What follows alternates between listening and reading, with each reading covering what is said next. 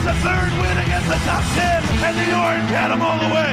They didn't look into your heart. They didn't look into your heart. They didn't look into my heart. A three for the win battle. Bang! Boom! It's the Orange do it again. The cardiac Cuse comes through on the road one more time. This is Orange Nation with Steve Infanti and Seth Goldberg. Good afternoon, everyone. Glad to have you with us alongside Seth Goldberg. I'm Steve Infanti. It's a Tuesday edition of Orange Nation. We are brought to you in part by Dunn Tire. 315 437 7644. We want to hear from you on Cuse basketball. The Orange, no doubt, picking up its best win of the season last night, 78 73 on the road at Louisville. I didn't even know it was a question. Um, You mean this is better? This is better than Buffalo at home? Buffalo and Virginia Tech, Maryland, all home games. This one on the road against a, a team that's in the top 30 uh, in the RPI. And, and the way that they did it, Seth, with six healthy bodies coming off, you know, you heard Jim Boeheim right there say, you know, we haven't been shooting it well of late. Three straight games in which they didn't shoot better than 33% in a game. They've had one game since mid January where they scored more than 60 points. You know, Yeah, you said last that's night. unbelievable. You said last night to me off the air that you had, had kind of given up on this team. Yeah, I was, I, was, I was like ready to be done with them. We um we had Jason Anderson from ESPN Louisville on the show yesterday, and I went on his show last night, right around four o'clock, and he asked me for a prediction.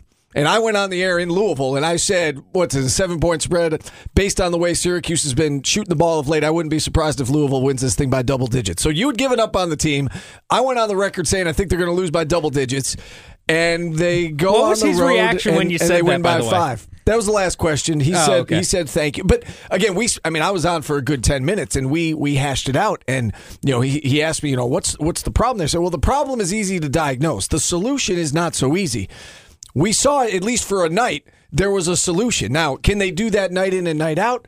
That remains to be seen. I don't know if if if we can expect to see what we saw last night on a on a regular basis, but for one night anyway, they put it together against a pretty good team on the road. Our Tyus Battle, Frank Howard, no Shea Brissett, going to keep combining for sixty plus points because that's that's what we saw. Right, that's what we saw in the non-conference. And that was I was going to say that was the blueprint early on. and that's when they were really good. Like we saw in the non-conference. Oh, these guys score a boatload of points. Syracuse is going to win some games. Shocker. And then like that didn't happen, and it really didn't happen the last three weeks. And Oshae Brissett had taken steps uh, backwards for whatever reason. His production had dropped off, and last night it didn't. Last night he got to the line seven times. What was the stat? He had only been The to the stat- seven ti- the line seven times over three games. It was nine times in the last five. Okay, so nine even worse than I total. thought. Nine total free throw attempts in the last five games. Prior to that, he had been averaging seven attempts per game. And so he got to the back line seven. Got back to the seven attempts per game last night. Got back to doing what he does. I thought Marek Dolezaj played a very good game uh, at times in the middle of that zone. Uh, Tyus I- Battle and Frank Howard were both, you know, instead of four for 17, they were both seven for 15. That makes a big difference. Oh, it's a huge difference. Can I? Uh, you mentioned Dolezaj. I want to bring this up. I, I did some number crunching here.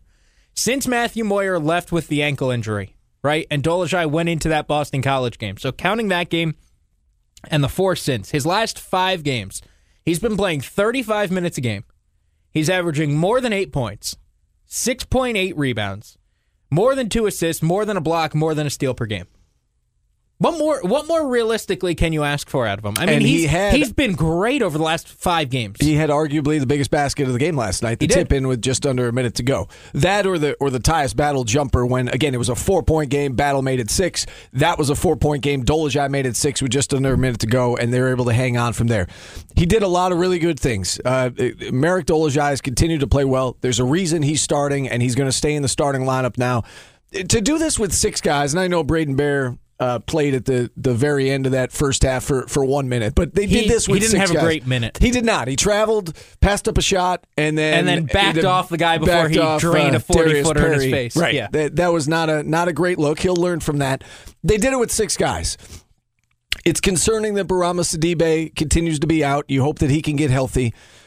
That's why I say I don't know if this is sustainable because to expect them, and, and you look at the murderers row they've got coming up, it, it's Wake and NC State next. But after that, Miami, Carolina, Duke, at BC, Clemson to close out the year.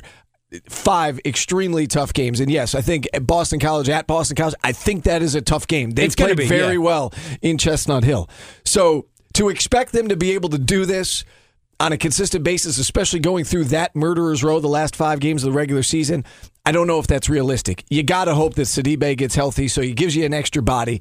But Dolezaj did a great job in the middle. The the backcourt was fantastic. We had Greg Paulus on the show yesterday. That's what he said about this Syracuse team. You know, I said something about well, they're they're struggling to score, and he said, yeah, but that backcourt, those guards scare me because of how they can score. They can score a variety of ways, and when they're on, they're on. And last night they were on. Last night they were on uh, perspective. Tyus Battle and Frank Howard combined for 47 points last night. Syracuse scored 44 on Saturday. Like, Yeah. you know, just to put in perspective, uh, both what they did last night and what Syracuse did on Saturday. Eh, eh. like, it was such a 180, and it was 48 hours from the end of one game to tip of the other. It was it was exactly 49 hours between the end of one and the beginning of the other. And to turn around to only have six to travel, we hear they had travel issues now, uh, but to to figure all of that out and go on the road and beat a team that is top 25 in the RPI, that's top 40 in KenPom, that's going to be a category one win, and to go on the road and beat that team and really be in control for the majority of that game, uh, that was wildly impressive. That is pretty much going to be guaranteed a quadrant one win, regardless what Louisville They does They have to here. fall out of what? Out of the top seventy-five. Oh, yeah, they're not doing that. No, unless they absolutely just lose everything from here on out. But that's not going to happen. So that is that is a guaranteed quadrant one win. To do that on the road, and that's the benefit of how they've kind of tweaked things. That you know you get more credit for going on the road and winning a true road game, and they did that last night. And now to your point that you've been making several weeks, now it's you know UConn away, and now you won at Georgetown. Now you're up to four. Now you're up to four. So and and of those four, one of them is a legitimate quality Right, win. one of them's really good. So I think that we're done talking about whether Syracuse has won enough road games. The question now becomes: Have they won enough games? And like to this point, the answer is no. Um, have they won enough quality games? I think that you would have to probably say to this point, the answer is no. Also, right? They've they've really got like one great win. Um, they do have six quadrant one or two wins, which I was surprised, but I saw that last night. Um, but you know that that could fluctuate. But if they get to the level, and this is something I've been thinking of since the end of the game, if they get to the level where you've got enough wins, right? Whether that number is 20, whether that number is 19 and, and 9 and 9 overall in the conference, um, you're to get more quality wins just by nature of the schedule coming up. You know, you mentioned Boston College on the road, you know, Wake Forest and, and NC State at home. You know, maybe those aren't quadrant one wins or quadrant two wins. Uh, but, you know, BC on the road would be quadrant one or two. You know, NC State, uh, UNC, Duke, Clemson, all quadrant one or two. Uh, so, yeah, the, if they now get to that plateau, right, where they're at 20 wins, which is the the quote unquote magical number that's really not a magic number, but it's just kind of that benchmark we set. Like they're going to have enough quality wins to probably get in, right? yes, nine and nine would mean they they pick up four more wins, and That would also get them to 20. They have seven games left. Five of those are against NCAA tournament teams. I think we would all agree NC State is in based on that resume and the, the teams they've beaten Carolina, Duke, Clemson, and Miami. The, those five of the seven are against tournament teams right now. Uh, and Boston College, again, in Chestnut Hill, is is a different team. So it's in order to get four more, yeah. they're, they're yes. I mean, you're absolutely right. They're going to have to pick up another couple that would two- be right. that would be impressive. I think just by by default, two. Uh, and that's why I if said- they I've win been the saying four for games, weeks- two of them will be quality wins, and they'll have enough to and they'll have enough to blow to blow over the line and get into the tournament. And that's I've been saying that for weeks that it does it doesn't matter. It ju- the number at the end of the day is what matters, especially in this conference. If you're nine and nine in this conference, couple that with the eleven and two non-conference record, I'm telling you, I I would feel good about that. Now, would you feel better if you go to Brooklyn and and win a game or two? Absolutely, but nine and nine in this conference. 20 wins in the regular season, 11 and 2 during non-conference, and you got a couple of those quadrant one wins down the stretch. I, I I think that's enough. Now the question still remains, and we can get to this in a little bit because we have Alan Griffin coming on. Question still remains: Do we think they can do it? Right? Like at the end of the day, that's the question that's still out there. Like, can they actually do this? Uh, can they beat Wake Forest on Sunday? Well, you better. Right? Like, like that's a game that you've got to have. I think that beating NC State at home, while a, a tough test, and, and NC State has won some really good games, and they won at at UNC. Like, you probably want to win that game to really have a shot at your NCAA tournament hopes. So, you know, there's opportunity, but the question remains can they do it? And that's a great question. And I think we can spend a good majority of, of, this first hour talking about that. We do have Alan Griffin coming up. Let's quickly get a phone call in, though, uh, before we bring on Griff. We've got Jake in Syracuse wants to check in on SU basketball. Hey, Jake. Hey, guys. Um, great win last night. We really needed it. Uh, I don't know about you, but I think I'm more frustrated with this team after the win. Like, where's their offensive output been? In five years, we go to Louisville. We can't win in Louisville now we win in Louisville, but we can't go to Georgia Tech, who has a losing record this season, and beat them. So I'm just frustrated and confused by this team. And one more thing I wanted to say about uh, Philadelphia Eagles the other day. Uh, as an Eagles fan, you can't keep Nick Foles. Uh, maybe the Bills can, you know, put a trade for him, but you got a young quarterback who is third in MVP voting, and if you keep him on the bench, as soon as as soon as Carson Wentz throws one bad pick, crowd's going to go berserk and start wanting their uh, Super Bowl MVP to come in. So I, I just don't see how they keep him around. Thanks for taking my call. Yeah, I, I agree with you on that part. Wentz is the starter, and if you're the Eagles, Foles has value now. Like I why, actually totally disagree. Why? Each one's making seven million. You don't have a lot of money tied up in it. Everybody in the world knows Carson Wentz is the better quarterback and the starter and the face of the franchise. So every any Eagles fan, and I know it would happen if if Wentz throws a couple of bad passes. Any Eagle fan out there who's booing and saying we want Nick Foles to play over Carson Wentz is out of their minds. When is Nick Foles' value going to be oh, any never. higher? Never. never. But here's the other question. Never. Here's the other question. He is a backup in this league. He is. But here's a, uh, a, a serious question. Do we know how long it's going to take Carson Wentz to come back? Like, is he actually going to be ready week one? Isn't it just an ACL? I don't know. Was it? I think so. But like, is he, I have no reason to believe he's that, not going to be. But does that make week, him week ready one. week one? And do you want the insurance policy? And would you rather the insurance policy be Nick Foles or Nate Sudfeld? I mean, depending on what. here's the thing: if I'm the Eagles, I'm I'm listening. I'm listening to offers, and if I get something I like, then I, I do it because Okay. Carson Wentz is the quarterback there for Yes. X number of years. He It is. is not Nick Foles, and Yes. Nick Foles' value is never going to be higher than it is this very second. I would trade him. This is Orange Nation with Steve Infanti and Seth Goldberg.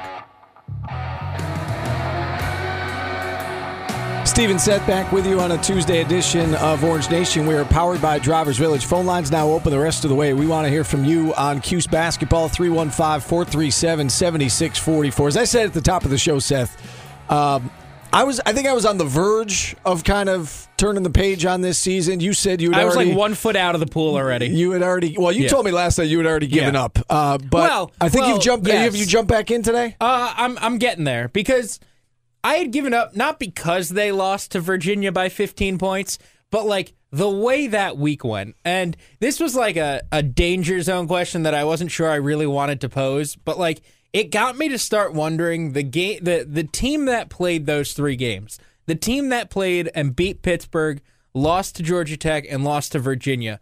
Like that game, right? Those three games was that team a good enough team to like even make the NIT? And and I just like batted this question back and forth in my mind, and I was like, man, if this is the rest of the year, they'll make the NIT because like they've they'll they'll make the NIT because of the work they've already done, right? Like they've done enough that you know if they just finish out mediocre, they'll make the NIT, and like that's not even a question. But the way they were playing last week, I seriously questioned like if that team was good enough because like they weren't scoring, the defense was there, they were playing at this slow plodding pace, and they weren't making any shots. Like it, it was just so brutal to watch that like I was ready. I was like ready to jump out and, and just be done.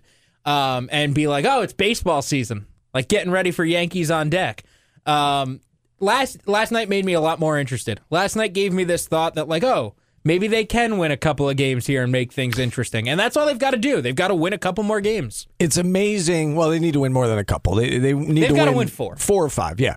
Um, it's amazing how one game can change the perception of of everything for both teams involved. Like we're talking about Syracuse being back on the bubble. I read an article in a in a Louisville publication last night about how Syracuse's resume is better than I Louisville's, and how thing. you know basically Syracuse deserves an NCAA tournament invite more than Louisville. They have identical overall records; both are sixteen and eight. Louisville is six and five in conference. Syracuse five and six. You look at at the Cards' wins though in conference so far. Just going to rattle them off here. They beat Pitt. Their one good one was at Florida State. They beat Virginia Tech at home. They beat Notre Dame on the road. Again, Notre Dame shorthanded. They beat BC at home. They beat Wake Forest at home. And they got crushed by Kentucky. Here's a question. Lost by double digits to Virginia. They've now lost three in a row. Lost to Florida State at home and, and now lost to Syracuse at Question for you, Steve. What's a better win, at Florida State or at Louisville? Because right now, in the RPI, Louisville is 24th, Florida State is 41st. In KenPom, Florida State's 22nd, Louisville 37. I think so they're which one's about- the better win? I think they're about the same. They're probably the same, I think right? they're about the same. Yeah. Um, I think at the end of the day, Florida State is a better team. I do too. Um, But again, the the way that Syracuse did, and I realize the committee's not going to you know look so deep to see that they had six healthy bodies, and yeah, I I get that. well, but, well, but they'll know that if they still have No, six healthy bodies Right, by the year year. end. By the end of the year, uh, I thought it was interesting. Uh, Griff just said that that Bourama would have been ready in an emergency if they needed him. Was last night not an emergency? Um, they I were pretty darn close to Yeah. being in an emergency. Uh, maybe if a couple guys fouled out, but I, I guess that's that's encouraging to hear that he that he wasn't ruled completely out. Um, but yeah, they were they were definitely teetering on emergency status last night with all the foul trouble they were dealing with. Um, but in any event, you know you could make the case. Frank, what pull, pulled up half his palm? Is that what it? Is that what happened on that? it that looked like skid? it. It looked like it. Hey, Yeah. yikes! Um, but in any event, you could make the case that at this point right now, Syracuse ha- has the better resume, and as I said, a, a Louisville publication actually did make that point last night and, and made a made a pretty strong case. Let's go to the phone lines 315-437-7644. Scooter in Jamesville up next on Orange Nation. Hey, Scooter. Hey guys, uh, first, uh, uh, New England actually won one and three against NFC in the Super Bowl, so it's amazing that the NFC actually has basically maybe the uh, Patriots number, maybe the style of play, the physicalness, and and stuff like that. But but the, but I think coming college ball, I mean, if you're, if you're actually watching the whole landscape, I mean, I know you guys got to concentrate the ACC, and you, you know me, I'm actually a, a you know a sports fan, and I got other interests besides Syracuse and other teams, and I enjoy watching other styles of play and other league styles of play. But I think there's a ton of teams on the bubbles, and and when I heard uh, Seth, you're talking about what, what the uh, different classifications of wins and losses, and it seems to me you're taking out the human element. For example, who, who wants to play Butler at Butler? Ask Villanova that over the last couple of years. I mean, there's there's Yeah, but the- certain the there's certain of stuff selection that analytics is- can't you know can't determine, especially it- like on, on at home. Like you know, Seth, you had said earlier that the ACC is like seventy percent at home. All right, so actually a win on the road is actually could, actually could be a lot more important this year than last year. But other other leagues are like that too because they play on campus and stuff like that. And I'm just wondering in other leagues, um, you know, I look at you, I look at these small bandboxes. You know, you go out to the uh, the, the Big Twelve. Every everything seems to be eight, nine thousand, ten thousand seat arenas and stuff. And I'm just wondering, and I just can't believe Washington, who's basically beaten two two top ten teams, and, and the team that Arizona State was 25, and they're not in the top 25. So analytics, or you know, actually watching the team itself, I don't know how that's going to happen because I think there about 40 teams that should be on the bubble this year. They're, they're all going to have 11 or 12 losses. Yeah, I, I mean, look, the problem is that uh, the committee can't watch every single game for every single team, and you have to rely on analytics. And you know, you're hoping at the end of the day that the analytics are all encompassing, right? Saying a KenPom rating or an RPI or a Aren't they supposed to watch them every week? I mean, didn't, didn't last year, didn't they try something like the football where they had like three or four of these, those things that actually announced who, if it, what, if They had this, one- yeah, they had week, one of them. Who was actually the top, you know, 16 teams seeded? Yeah, they had one of them, and that's coming up, I think, this weekend. But Right. I, I mean, look, the the point of analytics and the point of using these analytics is to to say, okay, let's get an all encompassing metric. You know, it's the same as the AP poll, except they just do it with computers and calculators and and and you know formulas, and and they're trying to put together, okay, just how difficult is it to win at Cameron? Right, and and does that and how big of an edge does that give Duke? You know, how difficult is it to win at the KFC Yum Center, and how big of an edge does that give Louisville? And you know that that's all factored into each of these metrics and, and advanced stats. Okay, that's going to be predetermined then, right? Playing at Cameron is, Sure. is hard, even though there may be a bunch of you know maybe, maybe this year Duke's got a bunch of walk-ons theoretically. And it's almost like it's predetermined that going into this year it's hard to win at Duke depends on their team. Like I said, Butler. Who who wants to play Butler at Butler in the, in the Big East, or who wants to go play Creighton at Creighton? And if you look at the wins over the last couple of years, they've knocked off some top ten teams. And I don't know if analytics would show that because you know you know Butler's Butler and Duke's Duke. And that's why they have human beings pick the teams and, Right. and not computers because and I think that's a good point by Scooter. Yeah, at, at some point it comes down to yeah, you want to compare blind resumes, but I think you also need to compare, you know, yeah, I've seen this team play or I see that team play and and this team's better than that team or you know, that team went to Butler and won or you know, I I agree with Scooter that there is a human element involved. There are biases involved, which is why when a certain team is being considered on the bubble, the commissioner of that conference has to step out of the room because Right. there are biases involved. So, um, yes, there's a human element. I think you need that human element. You don't want just the computers to pay. I mean, look at what happened with college football, right? When they had the BCS standings and it Right. was com- They it was hated the BCS. strictly it was strictly computers. Now you you have the ability to say, you know what, Alabama looks like the best team in the country, so we're going to put Alabama. You know, they're one of the four best teams, so we're going to put Alabama. even though Alabama. they didn't win their division, they're in. See, I would prefer that, you know, Yeah. and, and yes, there will be debate, too. and teams five and six will be upset, but I would prefer to have that that human element that can look at it and say, you know what, they're they're among you know the four best teams in the country. We're going to put them in, or they're among the the best you know thirty two at large teams in the country. We're going to put them in. I, I think that's important. So. I like the fact that it's not just about computers, and I get his point that it's you know how do you how do you put that into a computer formula that you know a game was won at Cameron opposed to Well, you know the Tucker Center in Tallahassee? That's what KenPom is all about. KenPom's rankings literally No, I know, but I'm saying it's not- model where it says, "Oh, Syracuse is going to Duke. They're supposed to lose by 15. Oh, they only lost by 7. They get a bump." My Like, point is, is it's not point. it's not definitive. Like, yes, I know you can work it into a mathematical formula, but Right. it's it. You know, who is to say? You know, one person's opinion of of Cameron might be different Sure. than, than another person's, or one person's opinion of going to the KFC Yum Center might be different than another. So, I, th- my point is, it's not definitive. Um, but I, I think you know there is the need to have a human element. You don't want computers just strictly Sure. picking these off the RPI. Sure, but at the same time, as we look at this and we go over it for the next month, because that's what we're going to be doing. Uh, well, as long as Syracuse keeps winning a couple of games every now and then, uh, we're going to be doing that. Uh, the easiest way to prepare for this is to say Syracuse has this many wins in this quadrant, this many wins in this quadrant, this many in this quadrant, and this and this, and this is how they stack up against this team, this team, this team, and this team. Right now, they're six and two, six and six in quadrants one and two. Not bad, not bad. They don't have a bad loss, right? They, right now, they don't have a terrible loss. Um, they don't have a loss in quadrant three and four. I don't believe. Gotta hope that Georgia Tech keeps winning. Georgia Tech is at 133, so so it's close. Uh, but right now they don't have a bad loss, and right now they've got some wins in the top half of that quadrant formula. Uh, what happens based on that, I have no idea. But that's the easiest way to measure it for now. 315 437 7644. Let's get another phone call in. Doug in North Syracuse up next on Orange Nation. We talking lacrosse, Doug, or are we talking some basketball? Well, naturally, we're going to get a little bit of that in there, but I just wanted to check with Seth to make sure that he didn't misspeak earlier.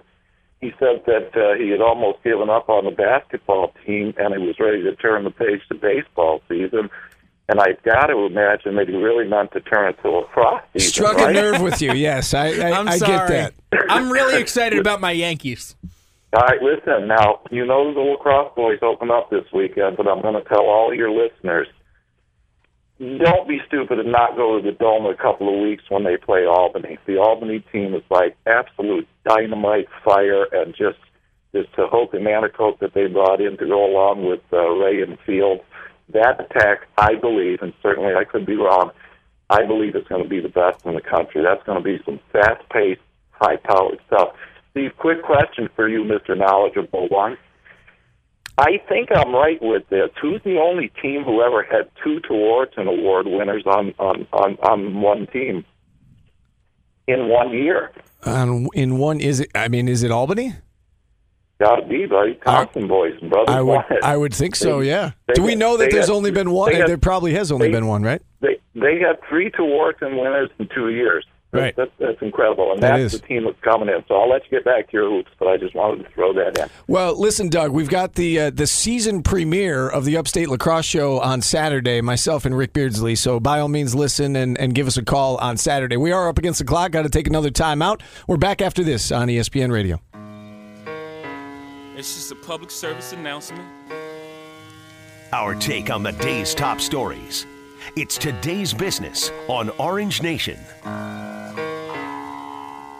Allow me to reintroduce myself. My name is Ho. It's brought to you every day by Grossman St. Amour CPAs. Uh, no Max Bergani. I'm starting to get nervous about Max. I uh, thought he was just Super Bowl sick. It turns out he might be more than that. Are you sure that he didn't just like really, really celebrate a lot and he's sick for two days?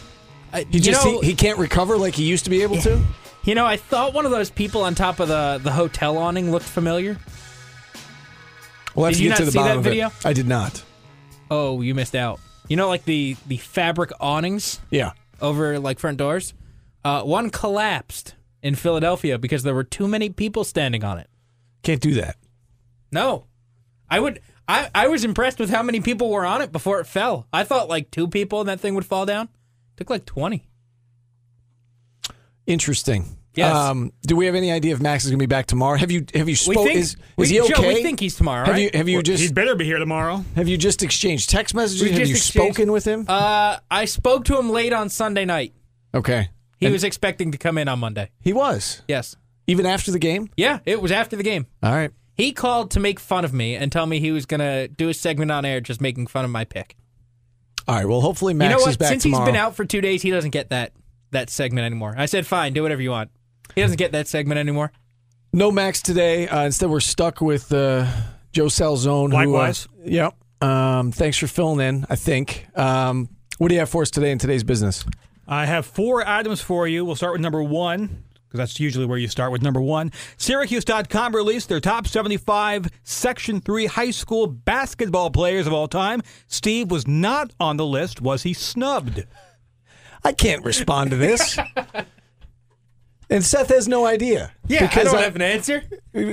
He was like three when I was in in high school. Uh. Probably not even. When were you born? What year? Your senior year? You were born in '94. Yeah. Oh, So you were. that hurts even me. Yeah. I was right. 10 in All right. 1994. Well, maybe you should answer this. Uh, okay. Should we have called up? Should we have called up the the folks from Syracuse.com and gotten the rationale for why you weren't on it? You were accomplished. You you beat CBA five times. You won a state championship. Well, so yeah, Brent Axe, uh, he he made me aware of this. He tweeted at me and, and said I was left off the list, and, and that was my response to him. Uh, you know, back to back sectional titles, junior and senior year, won a state title, uh, was News Channel Nine Athlete of the Week, five and zero against CBA. You know, what else do I need to do? Then I looked at the list, and I immediately went to number seventy five, and number seventy five happened to be somebody that I that I played against in nineteen ninety four grad of West Genesee. Joe, uh, Jeff O'Connor, who I, I, I knew growing up, um, he was better than me. So I'm, I can sleep at night. I mean, if he is 75, then I didn't deserve to be on the list. How long That's do the way we ex- look at it. How long do we extend the list before you get on it? Well, I think. I might have been 76. Okay. I might. That's that's what I'm telling myself that I might have been 76. So like if they had extended it to 100, You probably would have been there. I, no, I don't know. I'm just I'm just joking. Um, but I'll tell myself. Is that okay? Can I tell myself that? I that? think you can. I mean, why did they stop at 75? That's, That's what a I'm very gonna- arbitrary number. That's what I'm going to tell myself. If it went to 100, I would have been on the list. But Jeff O'Connor was better than me. Jeff, if you're listening, hope all is well. Um, I, I, Lazarus I, Sims was on the night. list. He of was- course he was. Yeah. Of course he was. Our uh, should also note, uh, Danny Schayes was very high on the list. Yeah. I think he was like four. So This area has produced a lot of great high school basketball players slash college basketball players. So uh, no shame in, in not being on that list. So I know you wanted to have some fun with that and, and make fun of me a little bit. Um, just but had to I'm, bring it up. I'm okay with it. I'm I'm completely okay with it. The San Francisco Giants will retire Barry Bonds' number this summer. Bonds has been snubbed by Hall of Fame voters so far, topping out at 64% of the vote. Fair or foul to retire his number before he's in the Hall of Fame. I think it's fine. I have no issue with it. I think it's fine too. Why? What? What? I mean, I don't know. Team can Apparently, do whatever. people are like, "Hey, you shouldn't." Uh, I think the Giants had a policy at, actually at some point that like they weren't going to retire numbers until they were in the Hall of Fame. What, I where- have no issue with it. Where do you stand on whether or not he should be in the hall? He should be in. He should be in because at the end of the day, at the end of the day, the Hall of Fame is a museum about the game's history. So you put the best players in, you say what you got to say about them on their plaque, and you go on with your day. You say it was heavily suspected that he took steroids. We know Pete Rose bet on baseball. Like, just put it on their plaque. Is there a Be way? obvious. Is there a way to honor the player without honoring the player? I mean, in in theory, they're in the museum. They're in the in the museum wing. They're just not in the plaque gallery. Look, See, that's that's about- my preference. You're talking that's my about like he's part of history. There's there is this thing called the steroid era, and he was the best player in the steroid Yes. era. And Roger Clemens was the best pitcher in the steroid era. And and it's part of the museum, and it's part. It's not like their careers never happened, but you They're you- not in the hall. You recognize their careers, but you don't necessarily honor the individual player. That is that's my preference on this. look. I, I look at it as this. Uh, they're the be- They were the best players in the game. The two of them were the best players in the game for a 20 year period. Right? I mean, like Barry Bonds by 1993 was the best baseball player in the world. You know, and that continued for another decade plus. Uh, I put him in the Hall of Fame. Bar- Roger Clemens by 1987 was one of the best. Uh, was one of the best pitchers in all of baseball. He just was, and so I would put him in the Hall of Fame. Like that's just you know my opinion. I'm putting them in, and I think that you're seeing a trend towards moving them in. I think that eventually they're going to get in. Matt Patricia was officially hired as Lions head coach, and he's bringing along his former boss. Bear with me here. Paul Pasqualoni. Is that close? There you go. Oh, how about it. that? Yeah, a paisan. Uh, to be a member of the defensive staff, are you surprised that uh, Coach P is still coaching? I can't believe. Do you know I'm- how old he I'm- is, by the way, Joe? Th- This, I, I mean, I, 76. I, uh, 68. You I were still close. thought that was. I, why, he's 68. He's still doing this. He's been coaching for amazing. 45 years. I'm amazed by anybody who does who coaches for like 40 years or, or whatever it is. Him, George DeLeon, uh, Jim Boeheim. Like, what? You're doing this for 40 something years? Like, that's insane. That's insane to me. So yes, I would be surprised he's still coaching. And he's, you know, he he has experience being a defensive coordinator in the NFL. It sounds like they're giving him strong consideration to be the DC there. We all know Matt Patricia was on his staff as a grad assistant in, in the early 2000s, so there's the the connection there. Um, I think it's great. I think it's great that Coach P is continuing to do what he loves to do. He's going to get another shot with an with an NFL team. Uh, this will be his fifth NFL team, I believe. Um, and you know what? I'm obviously a Bills fan. Will I be, you know, rooting for the Lions on most Sundays because Matt Patricia, you know, local guy and, Coach P are there? Absolutely. Did good, you see, good for him. Did you see the picture of Matt Patricia from his year with SU? He was an offensive grad assistant, no beard. Yes. I, I can't believe it's the same person. Looks a, a lot different. And does that's an not even look remotely like he does right now. And the Girl Scouts are investigating whether a scout who set up a table outside of a marijuana dispensary to sell cookies broke any rules. Any thoughts? Brilliant business strategy. You're selling cookies outside of a, a pot dispensary. I don't see how. I don't. I I hope this doesn't break any rules because that sounds brilliant.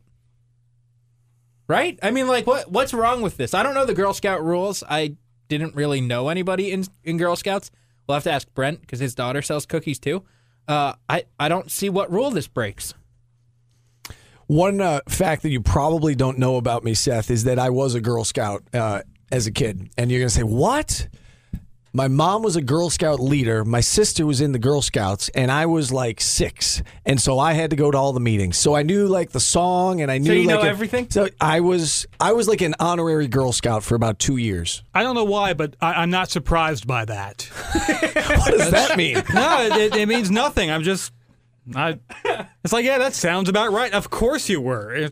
Um, but I was six, and I I, I Doesn't make you don't, a bad person. Well, I don't know if that breaks a that that never came up. Uh, that that particular situation never came up at one of the meetings. Well, you know, I'm reading up on this, and apparently it's that you can't sell the cookies in a commercial area, uh, which, like, I guess a strip center that has a marijuana dispensary, like, I, I guess that would be a commercial area.